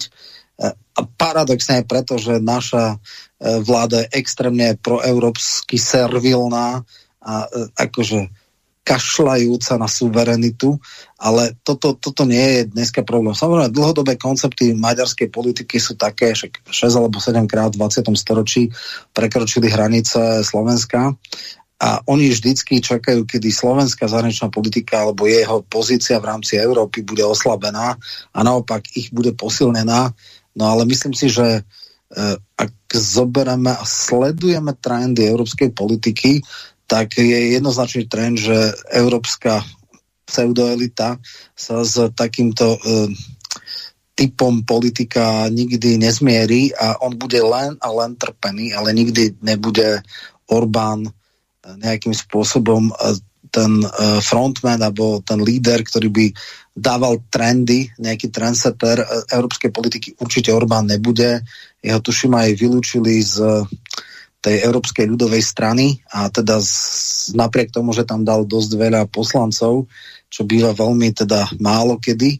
A, a e, v tomto zmysle by som sa až tak neobával. Ja len hovorím, že my máme možno takú fiktívnu suverenitu, suverenita, ktorá je na oko, ktorá má nejaké formálne znaky, ale bez obsahu. A to je vlastne ten, to memento celého tejto iniciatívy a podobných vecí, že ukázať, že viete čo, máte ilúziu o tom, že fungujete v nejakom suverenom postavení, ale vaša suverenita je viac menej formálna, alebo v mnohých veciach naozaj len parametrická. Takže toľko asi k tomu, čo hovoril pán Čarnogurský. Môžem k tomu jednu vetu? No, e, pán Michalko, toto, toto, čo ste povedali, platí, ak Rusko nevyhrá konflikt na Ukrajine. To je všetko. No, to je to pekné, ale ako ja by som chcel vidieť, aké sú kontúry toho víťazstva, lebo... Uh, no, tak to, by bola dlhá, to by bola dlhá debata. To, to, no, to, presne tak. Tá, podľa mňa teraz áno, nastáva prepolovanie e, svetovej politiky, vzniká nové centrum e, geopolitickej moci v Číni a e, obrovský posun do krajín BRICS, to znamená Brazília, India a podobne. Dneska e, Lavrov jasne povedal, že aj po prípadnej vojne veľmi, veľmi bude prehodnocovať, či vôbec obnoví vzťahy so Západom máme e, jasný trend prepolovania aj nejakých energonosičov zo západu na iné trhy, ktoré sú ale menej lukratívne a ktoré budú požadovať nejaké bonusy, nejaké zľavy. Čiže to, ako ekonomicky to moc nepôjde. Samozrejme Čína e, získa e, prívesok surovinový Rusko, kde bude samozrejme chcieť, aby tie suroviny boli podstatne e, výhodnejšie predávané než lukratívny a solventný západoeurópsky trh. Čiže áno, sme teraz svetkami niečoho a tam bude otázka, či e, Čína e, pôjde cestou Ruska a skúsi integrovať silou Tajvan ale tam už samozrejme Amerika povedala, že to v tom prípade akože bude priamy stred. Myslím, že prepojenie ekonomické Číny a Spojených štátov tak veľké, že sotva to Čína urobí, nestalo by je to za to. Takže áno, sme dneska v nejakom e, takom interregne, alebo kedy sa začína prepolovať svet, ale, ale takto to patrí. Ja si myslím, že teraz e, ten trend bude jednoznačný. Izolácia Ruska od Európy a ako keby vznik nového mocenského centra, ale tým nie je Rusko, ale Čína. To je jednoznačné. To je najväčší víťaz eh, tohto, tohto konfliktu. Uh-huh. Napísal nám poslucháč Ivan, ktorý sa pýta v súvislosti s tým, čo hovoril pán Michalko. Pán Čarnogórsky, ako sa vydívate na vymožiteľnosť článku 5 Severoatlantickej zmluvy ako právnik a bývalý politik. Čo by sa stalo v prípade ozbrojeného konfliktu, ak by Slovensko napadol niektorý zo susedných štátov, napríklad Maďarsko, keď máme teraz Hegerom odzbrojenú armádu alebo skôr ozbrojené sily. Takže na toto sa pýta poslucháč Ivan. Článok 5 e, zmluvy o NATO vôbec nie je vymožiteľný, ale nie je, že len vymožiteľný nie je, ale ale v podstate je na zvážení tých členských štátov, či, mm, či podľa neho pôjdu a akou formou a ako ďaleko a podobne, ako pôjdu. E, ale jednoducho nie na, na e, vynútení si to, toho, toho, tejto ochrany alebo ako. E, k tomu ešte dva doplnky. Jeden je, že no dobre, e, na to, no na, na čele so Spojenými štátmi, to ta, takéto vnútorné konflikty neriešia nejakým vnútorným zásahom vojenským. Pán Michalko spomenul dobrý príklad, ako je Grécko a Turecko, e, ale politickým, politickým e, tlakom. A to, to znamená, že, že tu nehrozí, že by, že by proste vznikol takýto konflikt otvorený. No ale je druhá vec je, že do akej miery nás to, nás to zväzuje a čo nám to všetko dovoluje. Pretože e, ke, keď už teda to e, redukujeme na NATO, no tak prostredníctvom NATO potom, ktoré je spojené s Európskou úniou, tak sme viazaní a nútení dodržiavať všetky tie ekonomické e, až príkazy Európskej únie, na ktor- o ktorých sa tu kriticky hovorilo pred chvíľou. Uh-huh. Ja sa vás e, spýtam no, za seba, možno aj za poslucháčov. Pán Čarnogórsky, vy sa zúčastníte alebo zúčastňujete Valdajského klubu, e, čiže máte viac informácií ako bežní občania Slovenskej republiky.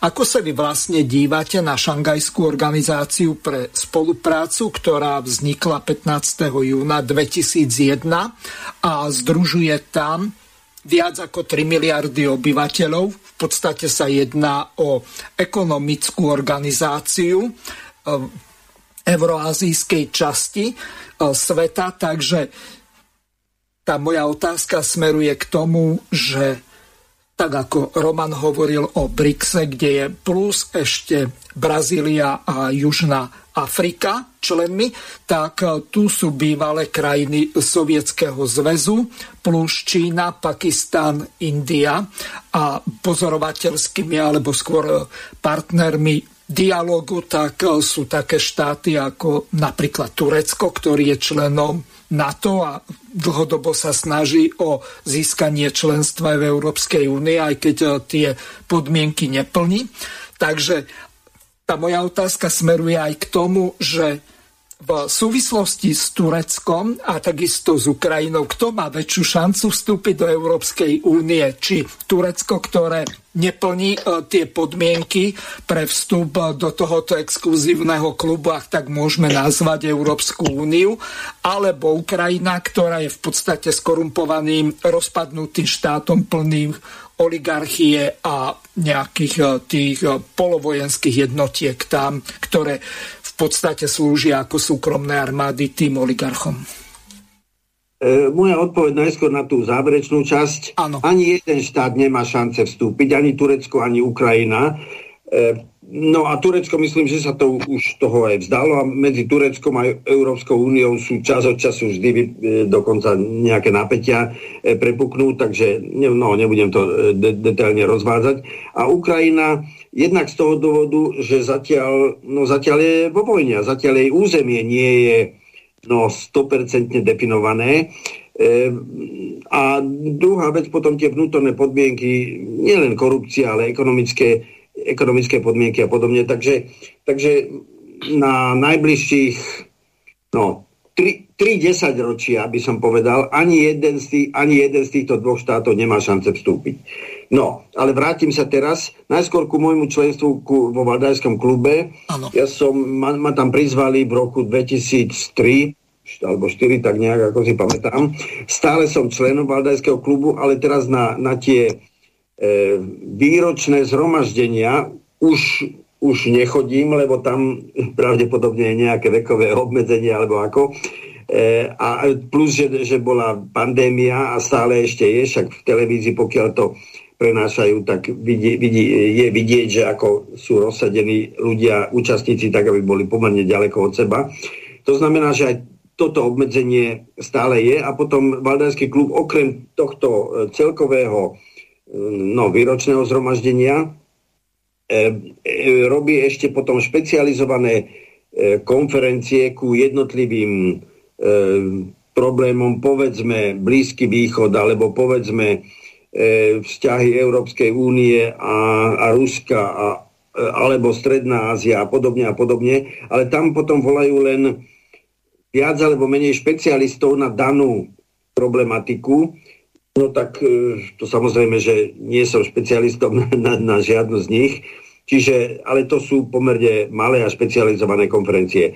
Opakujem, členom som stále a každý týždeň dostávam elektronicky e, Valdajský klub vydáva tzv. Valdaj Club newsletter. E, v, angličti, v angličtine taký zborník článkov, nie dlhých, ku práve aktuálnym problémom. No teraz napríklad už dva alebo tri týždne e, vždy je, alebo aj dlhšie, je aspoň jeden alebo dva články ku, konfliktu, ku konfliktu na Ukrajine, ale samozrejme aj iné. No toľko ku ku e, teda Valdajskému klubu.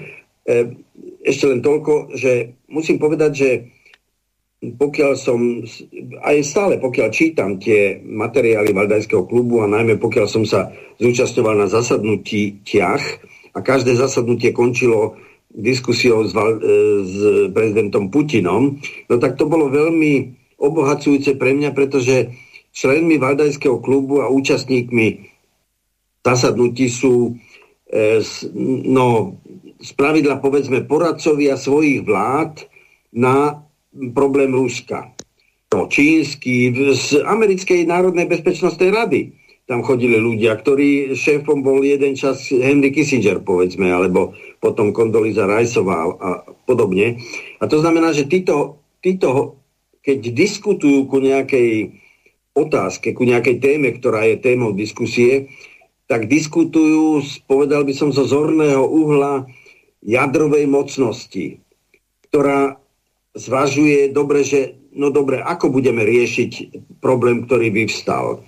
A e, ako ho budeme riešiť tak, aby sme nevy, nevyvolali ešte iné väčšie problémy s inou, či jadrovou, alebo aj nejadrovou mocnosťou a podobne. Pritom títo účastníci, oni, oni sa navzájom poznajú z rôznych konferencií, pretože Valdajský klub to není jediná konferencia svojho druhu na svete. E, takých konferencií je pomerne veľa, oni tam z pravidla chodia, takže oni si navzájom týkajú a, a rozprávajú sa, pijú spolu, spolu kávu a, a podobne. E, no ale keď, keď príde na krízu, tak každý radí svojej vláde čisto neosobne, ako, teraz to trošku preženiem, e, Američania, americkému prezidentovi, koľko jadrových bomb by bolo treba hodiť na Rusko a opačne Rusi ruskému na Spojené štáty. Takže e, takto, takto sa majú veci a teraz e, no a šanghajská organizácia a BRICS v tých, na tých stretnutiach sa teda vyda, alebo označovali tieto organizácie tak, že šanghajská je viacej politická a BRICS je viacej ekonomický. Ale to teraz nebudem riešiť, to nie je momentálne dôležité. Ale obe tieto organizácie e, vlastne vyjadrujú novú organizáciu sveta, alebo to nové ťažisko sveta, ako pán Michalko pred chvíľou povedal. E, to znamená prakticky nie západ. A v týchto, práve v tých materiáloch, ktoré dostávam cez Valdajský klub, tak to bolo viackrát zdôraznené, že napríklad pri tom poslednom e, hlasovaní v Organizácii Spojených národov o vylúčení Ruska z výboru pre ľudské práva.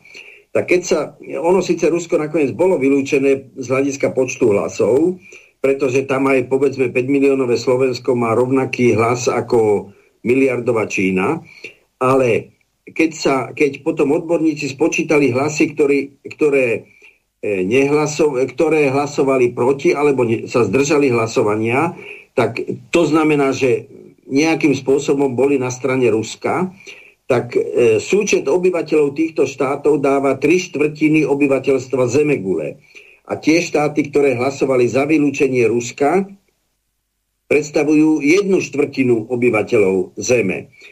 E, ešte opäť trošku zjednodušenia by sa dala, dalo povedať, že vlastne e, ten, e, Rusi to označujú, že kolektívny západ. Čiže povedzme Európska únia alebo celá západná Európa, Severná Amerika, e, dokonca aj Japonsko, aj Južná Kórea, Austrália, čo isté, že nie sú, nie sú západné krajiny, ale do tzv. kolektívneho západu patria, lebo robia jednu politiku, tak tieto spolu, no spolu je to asi tak 1 miliarda ľudí, ale proti ním stoja tak, také 4 miliardy ľudí. To je jedna vec. A druhá vec je, že e, opäť ekonomicky Čína a Spojené štáty sú už, no, Čína buď doby, tesne dobieha Spojené štáty, a, alebo už dobehla, alebo, alebo sa, dajme tomu, že za, najneskôr za nejakých 5 rokov dobehne a predbehne Spojených štáto, Spojené štáty ale vojensky Rusko je vlastne na úrovni Spojených štátov. A vidíte, že ako teraz Západ, NATO, si dáva veľký pozor, aby neporušilo, aby na Ukrajine proste nedošlo do konfliktu, do priamého konfliktu s Ruskom. To znamená, že aby, povedzme, žiadny vojak členskej krajiny NATO nevošiel ako vojak na Ukrajinu. Lebo Rusko by to mohlo využiť, že á, na to sa mieša do, do, do ukrajinského konfliktu a teda e, m, zasypeme ten štát raketami. E, čiže už z toho vidíte, že, že proste vojensky minimálne je to tak pol na pol, keď to akokoľvek zoberieme. Ekonomicky som povedal pred chvíľou, no a ako ide ako ide vývoj, tak to je taktiež, myslím, vidieť, že v prospech toho e, tzv. kolektív, nazvime to kolektívneho východu. Napísal nám poslucháč Jan, pozdravuje do štúdia. Dobrý deň. Maďarská vláda vyhlásila od dnešnej polnoci stav vojnovej hrozby. Môžete čerstvú správu prosím okomentovať, čo to fakticky znamená? Roman alebo pán doktor Čarnogórsky? Neviem bližšie, čo to znamená a troška ma to aj prekvapuje a pozerám naše agentúrky, takže nevyšiel som uh, uh, teda, čo by niečo také zásadnejšie Viem, že v Čechách sa veľmi dlho diskutuje o predlžení núdzového stavu. v súvislosti s učečencami, ktoré ale samozrejme už teda poriadne opadajú s výnimkou teda tých zakarpatských Rómov. Takže zrejme je to niečo v tom zmysle, aby vláda mala rozviazané ruky a mohla príjmať niektoré veci bez verejných obstarávaní alebo tak. Predpokladám, že to bude skôr niečo takéto. Mm-hmm. Ja taktiež prvýkrát o tom počujem, neviem, čo to znamená a rozhodne Maďarsku vojenská hrozba nehrozí žiadna. Možno, že to, čo my nazývame núdzový stav, ktorý u nás je už niekoľko, stáť rok či koľko, no tak v Maďarsku nazývajú e, vojnová hrozba. Neviem, neviem, proste neviem k tomu dať e, vysvetlenie. Mhm. Dobre, ale ja by, som, ja by som zareagoval na pána Čarnogurského e, v nejakých troch takých líniách. Prvá základná vec, ten článok 5 o solidarite nebol doteraz nikdy testovaný, preto lebo žiadna krajina NATO nebola napadnutá inou krajinou mimo NATO. Pán, pardon, pán Michalko, bol Spojené štáty do Afganistanu e, za, e, teda pozvali ostatné štáty, iné štáty NATO na základe článku 5. Lebo boli napadnuté však e, New York. Ale to bola tzv. koalícia e, ochotných, tam bol aj mandát Bezpečnostnej rady a nebolo to vynúcované, ale bolo to ako keby kvázi dobrovoľné. E, a áno, tak toto bolo, by som povedal, tak troška pritiahnuté za vlasy a zo všetkých vojen, lebo však teraz máme, ktoré boli teda či už Irak, alebo e, Líbia, alebo Sýria a podobné, tak táto jediná mala aj nejaké teda odobrenie bezpečnostnou radou, lebo dobre, nejaký nepriamy útok tam bol. Uh, a, a dobre, a v tomto prípade ale to hovorí skôr v prospech, pretože nejaká solidarita niektorých štátov NATO sa tam prejavila a dokonca aj neštátov NATO. No, uh, druhá vec, uh, čo treba jednoznačne povedať, ak by naozaj bola relevantne napadnutá nejaká krajina a uh, bola by Mnichovský komplex, tak na to stratí akúkoľvek autoritu a e, v podstate dokázal by svoju úplnú zbytočnosť, čiže to by znamenalo koniec na to, ak by to naozaj nastalo. Mhm. Tretia vec, veľmi dôležitá, v čase studenej vojny, ale ten, ten trend pretrváva, bola úzkostná snaha vyhnúť sa priamej konfrontácii teda Sovietský zväz a takto to bolo aj vo Vietname, že teda napriek tomu, že tam boli silné kontingenty v Južnom Vietname Spojených štátov, tak Rusi tam nikdy nedali svojich vojakov, pretože si uvedomovali ten stred. Samozrejme, bol to systém dvoch superveľmocí, jadrových veľmocí a veľmi dobre si uvedomovali, že k čomu to môže viesť. Plus minus, a nie, že áno, v podstate uh, stalo sa to isté aj pri vstupe Sovietov do Afganistanu, kedy nastala iba proxy vojna, to znamená Spojené štáty nejak neintervenovali, ale masívne dodávali cez Pakistan, uh, teda vy, vyzbrojovali mujahedínov a oni mali tie stingery, kde roz, odstredovali vrtulníky a podobne, čiže nastalo to v malom, čo dneska funguje v veľkom. Na začiatku tam sa presne povedali, kde sú limity pomoci, ale uh, a to bolo keď Zelenský veľakrát a častokrát veľmi nevyberavo tlačil na bezletovú zónu, vtedy jasne povedali, že na to nepôjde do priamej vojenskej konfrontácie s Ruskom, ale, a to je to podstatné, veľmi zásadným spôsobom sa zmenila ochota, nazme to západu, vyzbrojovať e, Ukrajinu a urobiť jednu, ale mega proxy vojnu, ktorej cieľom je jediný v maximálnej miere oslabiť vojenský Rusko a e, samozrejme do posledného Ukrajinca. E, ten posun je veľmi výrazný. Na začiatku Nemecko e, bolo ochotné dať prilby a neprestrelné vesty. Dneska už dáva rôzne zbro, teda protiletecké systémy, uh, húfnice a kdečo možné. Spojené štáty stratili akúkoľvek zábranu v vyzbrojovaní Ukrajiny a, a boli tam stovky Avelinov, ktoré teda ostreľujú tanky a, a eh, rôzne navádzané strely a nebyť logistiky, tak by toho bolo ešte viac, ale dnes a denne počúvame o nových a nových zbrojných systémoch, ktoré pôjdu teda na Ukrajinu, čo znamená, že cieľ je jednoznačný urobiť dlhý, vyčerpávajúci, opotrebujúci konflikt, ktorý pravdepodobne skončí v zákopovej vojne, ktorý môže trvať možno aj roky, však Irán, Irak 10 rokov a jednoducho bude krvácať samozrejme infraštruktúra ukrajinská úplne, že, ale samozrejme z, uh, by som povedal, zrejme je tu silná snaha vytvoriť nejaký uh, vietnamský syndrom v Rusku. To znamená to, čo uh, za Sovietskeho zväzu 10 rokov, keď boli exponovaní v Afganistane, tak to malo nejaké posuny aj na uh, sovietskú spoločnosť, boli tam tie združenie matiek tých e, vojakov, ktorí boli vtedy ešte bránci a podobné. A uh, toto znamená, pre mňa je to úplne, že pasta, do ktorej Rusko vpadlo, preto lebo samozrejme Putin má obrovský problém vy, uh, vyhlásiť mobilizáciu, lebo tým by ako jasne povedal, alebo dokázal, že nejde všetko podľa plánu, no ale, ale tým pádom uh, je tam veľký problém toto bude klasická proxy vojna. Západ sa zbaví starých zbraňových systémov a to, čo sa nepodarilo Zurindovi a Miklošovi, teda sprivatizovať 3500 e, štátnych podnikov a veľkých štátnych podnikov, ako je Antonova, ktoré robia nejaké kozmické záležitosti a plno veci aj s vysokými technológiami, tak e, toto sa teraz stane e, z tej časti Ukrajiny, ktorá ostane ukrajinská, lebo pravdepodobne tam budú odštiepenecké republiky ako Chersonská, tak alebo ťažko povedať.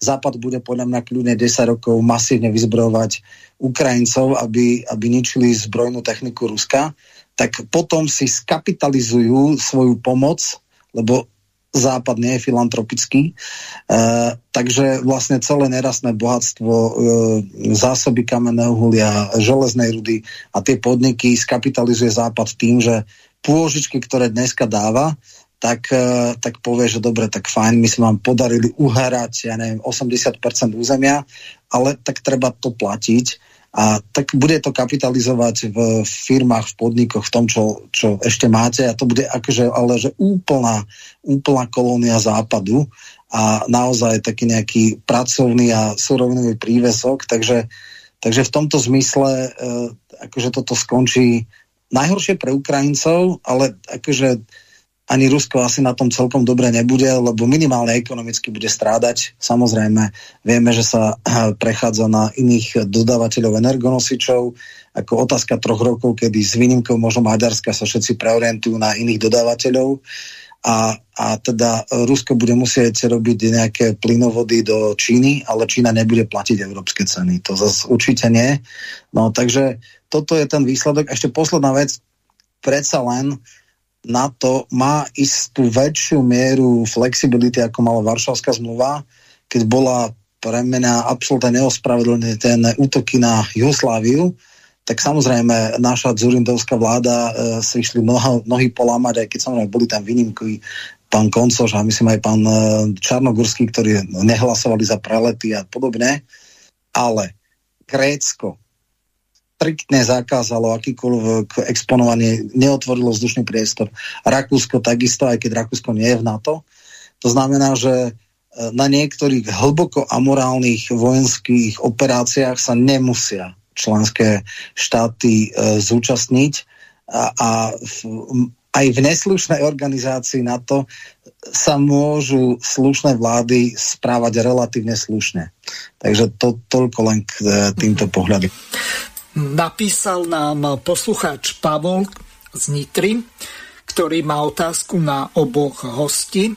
Ako sa dívate na vyhlásenie amerického prezidenta Bidena, že Spojené štáty budú brániť Tajvan, ak ho Čínska ľudová republika napadne? Myslíte si, že by Spojené štáty išli do jadrovej konfrontácie s Čínskou ľudovou republikou a či by do toho zatiahli aj ostatné členské štáty NATO, keď Tajvan nepatrí do sféry vplyvu Spojených štátov, respektíve Severoatlantickej aliancie v zmysle Washingtonskej zmluvy. No, ja som najprv krátko, potom nechám ona. Uh, Čína a Tajvan majú, e, teda Spojené štáty a Tajvan majú dohodu o, o vojenskej spolupráci a o nejakých garanciách. Čiže tým chce Biden podľa mňa viac menej len tak verejne reflektovať, že nech si to Čína rozmyslela, bude v konfrontácii. Samozrejme, ak sa ráda, ráta s konfrontáciou, tak nie jadrovou, ale konvenčnou. A skôr je to, by som povedal, silné gesto. Ale môj osobný názor je, že ja si myslím, že čínsky predstaviteľ sú relatívne racionálni a negatívne externality prípadného konfliktu by sa ale že brutálne prejavili na čínskej ekonomike, pretože previazanosť Číny a Spojených štátov ekonomická je obrovská. Takmer všetky počítače, čipy, e, ešte aj tie iPhony, všetko, všetko sa vyrába v Číne a e, toky e, obchodné sú tak obrovské, že to by naozaj znamenalo ale, že mega krízu aj ekonomickú v rámci sveta. V podstate ekonomicky bol východný a západný systém úplne, alebo takmer oddelený, tuším 3% bola obchodná výmena, to boli ako keby uzavreté veci ešte v čase 84, keď sa Jamal uh, teda uh, staval, tak bolo embargo na nejakú techniku a Spojené štáty veľmi nechceli, aby uh, Sovietský zväz mal devízy alebo valuty z teda energonosičov, ale Európa vtedy si povedala, že je to akože pre nich výhodné a robili takéto veci, že ja osobne e, ekonomicky by to absolútne nemalo význam. Jedna odštiepenecká provincia nestojí či na, za to, aby, aby išla do tohto dobrodružstva. A toto bolo len také gesto návrh, že ak by ste skúšali niečo také, tak akože e, nie len to, že sankcie by boli na, navzájom úplne že zničujúce, ale, ale ešte aj vojensky by sme im pomáhali, dali by im tam zrejme nejaké lietadlové lode, ponorky a tak ďalej. Uh, v podstate odstrašujúce gesto, že aby, aby ani nešlo sa táto diskusia v rámci nejakej čínskej elity. Mm-hmm.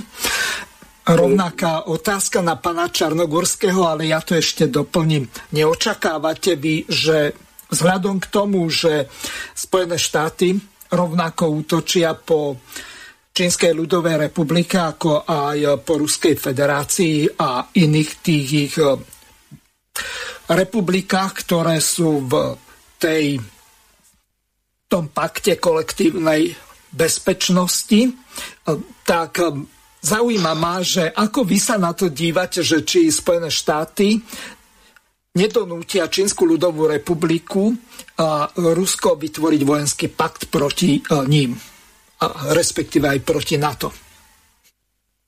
E, no, najskôr poviem toľko, že Spojené štáty a opäť použijem termín kolektívny západ už dnes nemajú e, moc, najmä vojenskú moc, aby začali veľkú vojnu aj s Ruskom, aj s Čínou.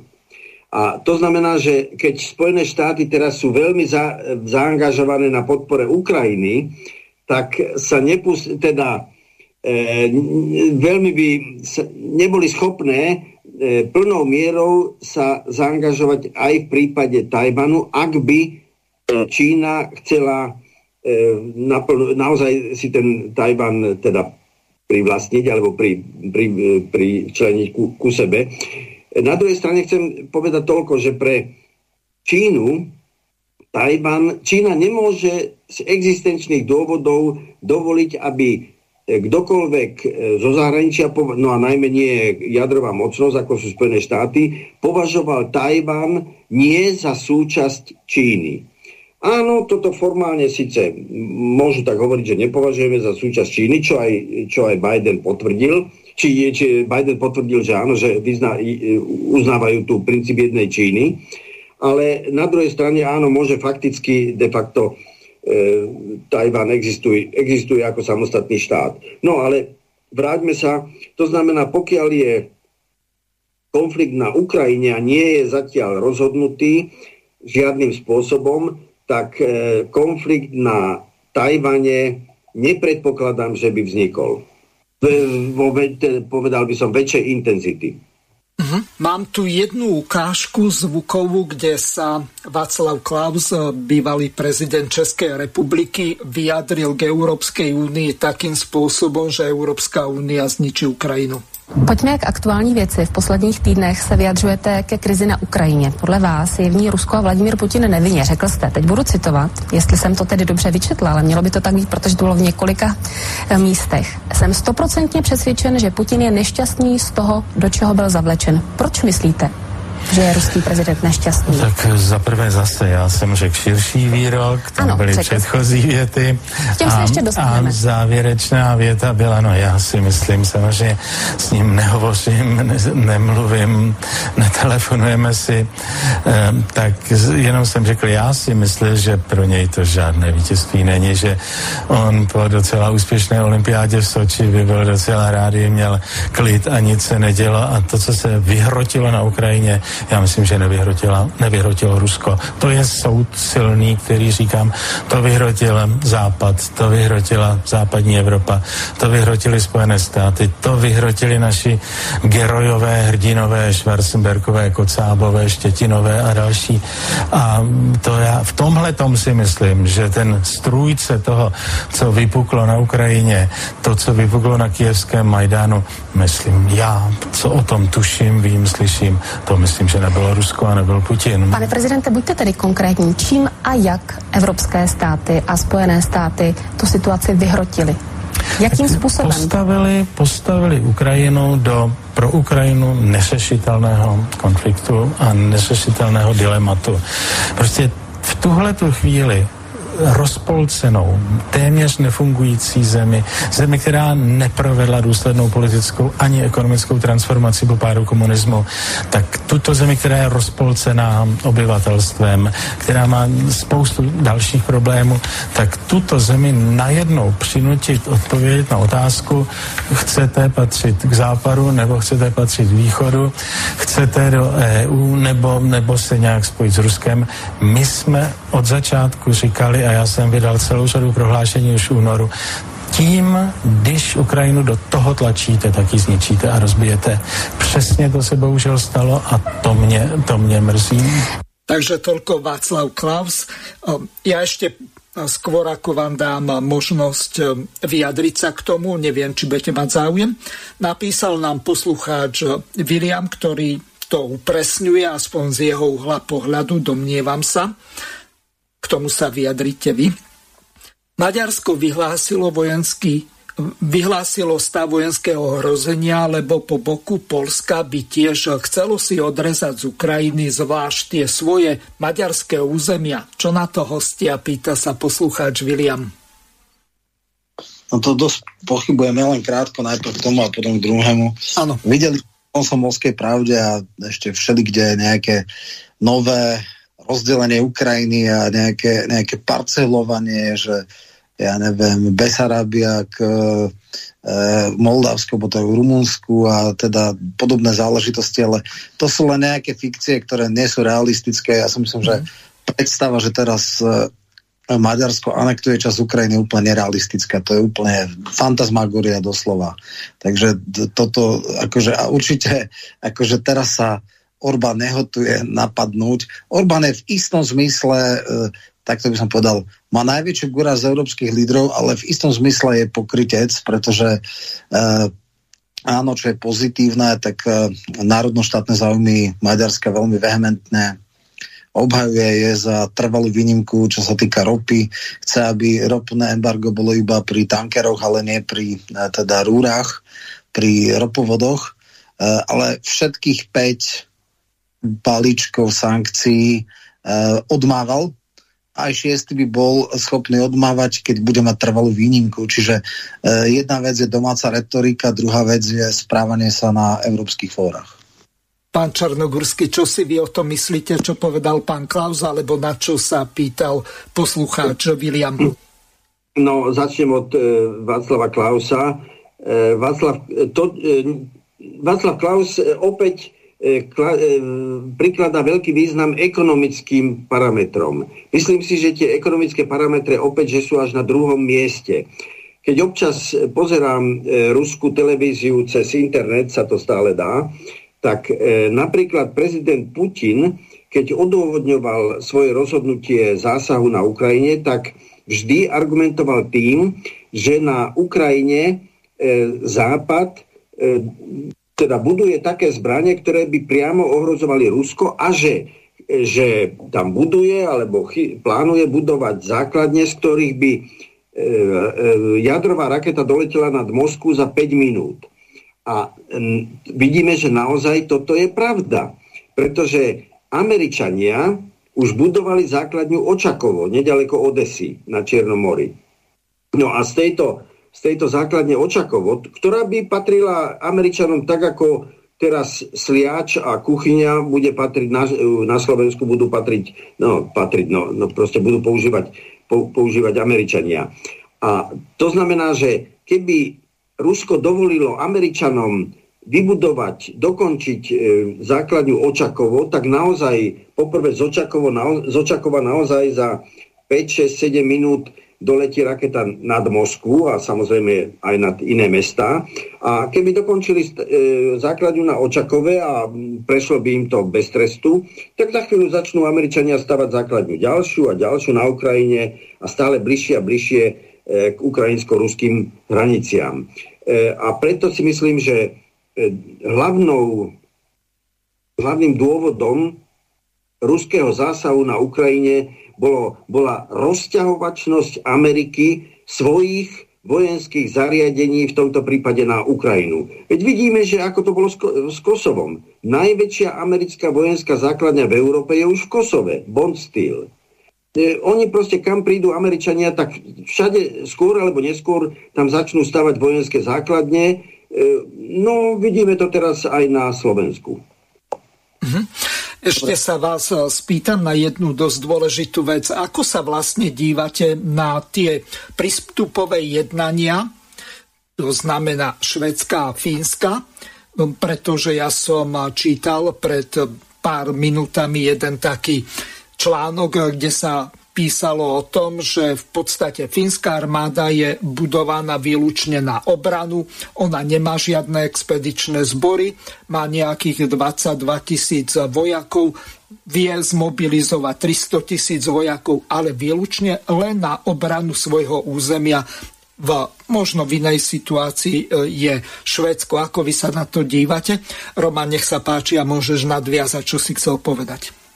No dobre, no ja som chcel povedať, že uh, koncepcia zadržiavania, teda rozširovania sa na to, presný opak sa stal, pretože pred uh, ukrajinskou krízou bolo 23% ľudí vo Fínsku, ktorí by chceli a 80% takmer bolo proti. Teraz sa to absolútne prepolovalo, čiže toto veľmi, veľmi nevyšlo. Čo sa týka uh, dosahu povedzme nejakých rakiet, tak z Estonska je to neporovnateľne bližšie ako z Odesy, čiže po Baltie už roky v NATO, keby chceli, tak môžu aj tam robiť. takže toto tiež nie a pokiaľ malo byť cieľom operácie demilitarizácia Ukrajiny, tak dneska neexistuje militarizovanejší štát ako je Ukrajina. Hovorí sa, že sa transformuje na systém alebo na režim podobný v Izraeli, kde aj ženy, aj muži budú mať, ja neviem, trojročnú vojenskú službu a kde, ja neviem, nie, že 2%, ale možno 7-8% HDP pôjde na tú e, na zbrojenie z, tej oklieštenej Ukrajiny, ktorá pravdepodobne ostane. e, a bude to najrusofóbnejší národ, e, to akože Poliaci sú nič proti tomu, čo bude teraz na Ukrajine a samozrejme bude to v podstate bábková vláda teda toho širokého západu a obzvlášť Spojených štátov. No ale samozrejme s takým tým dvojitým metrom, ja som vlastne neodpovedal na to, že ako vidím integráciu Ukrajiny do NATO.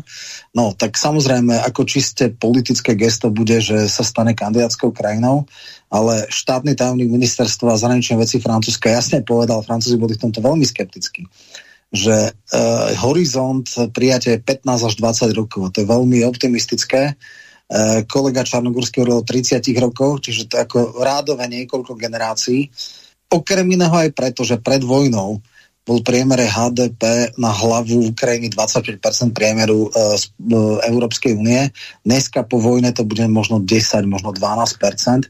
Tam HDP padlo o polovicu, o 50%, čiže keď vtedy bolo 25, teraz bude 12,5% a to ešte nehovoria o tých sanačných programoch, čiže ako e, zase pri troške súdnosti a objektívnosti musíme jasne povedať, že zámery e, vojenskej operácie sa ale že hlboko nenaplňajú a m, presne naopak e, e, stane sa opak toho, čo, čo teda bol cieľom.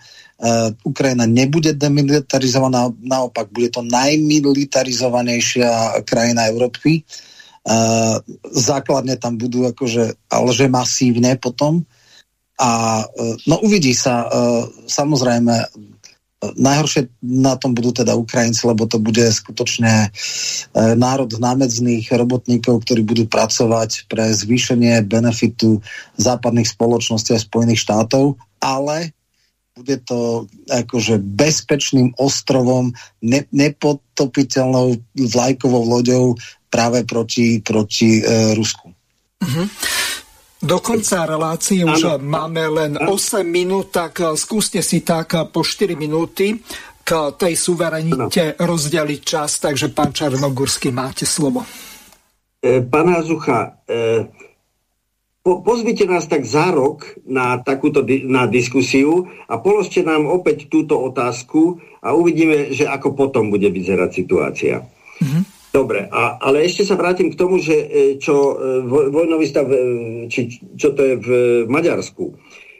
Ak sa Maďars, ak Maďarsko nejak tak šibrinkuje s tým, že, že by sa pripojilo k Polsku alebo nejakým spôsobom, tak chcem povedať toľko, že za, za vojny bolo podkarpatská Ukrajina, čiže No vlastne to, na čo, ma, na čo aj teraz povedzme aj Maďarsko by si robilo zálusk, dajme tomu, tak patrilo k Maďarsku. A vtedy e, v 40. E, roku, to znamená, keď bol ministrom zahraničných vecí slovenského štátu e, Ďurčanský, tak a Sloven, na Slovensku bol sovietský veľvyslanec na základe paktu Molotov-Ribbentrop. A tento vysl, veľvy, sovietský veľvyslanec hlásil do, e, do Moskvy teda, že Ďurčanský sa ho opýtal, že kedy už, no konečne to ja dodám, dám slovo, Sovietský zväz si rozšíri svoje hranice tak, že zaberie podkarpackú Rus. To znamená, že v záujme Slovenska je, ale je, aby Maďarsko nemalo, nemalo tú podkar- zakarpatskú Ukrajinu. No a že čo všetko by za tým jednotlivé vlády robili, robili alebo mali robiť, to teraz ponechám bokom. Mm-hmm. Roman? No ja len zopakujem, že naozaj dneska Maďarsko určite nebude e, ako Orbán je v zásade príčetný politik, je možno neškrupulózny, je sympatický, ako dokáže asertívne presadzovať národno-štátne záujmy na úkor e, európskych a nemá problém byť párium Európy a veľmi mu to vychádza.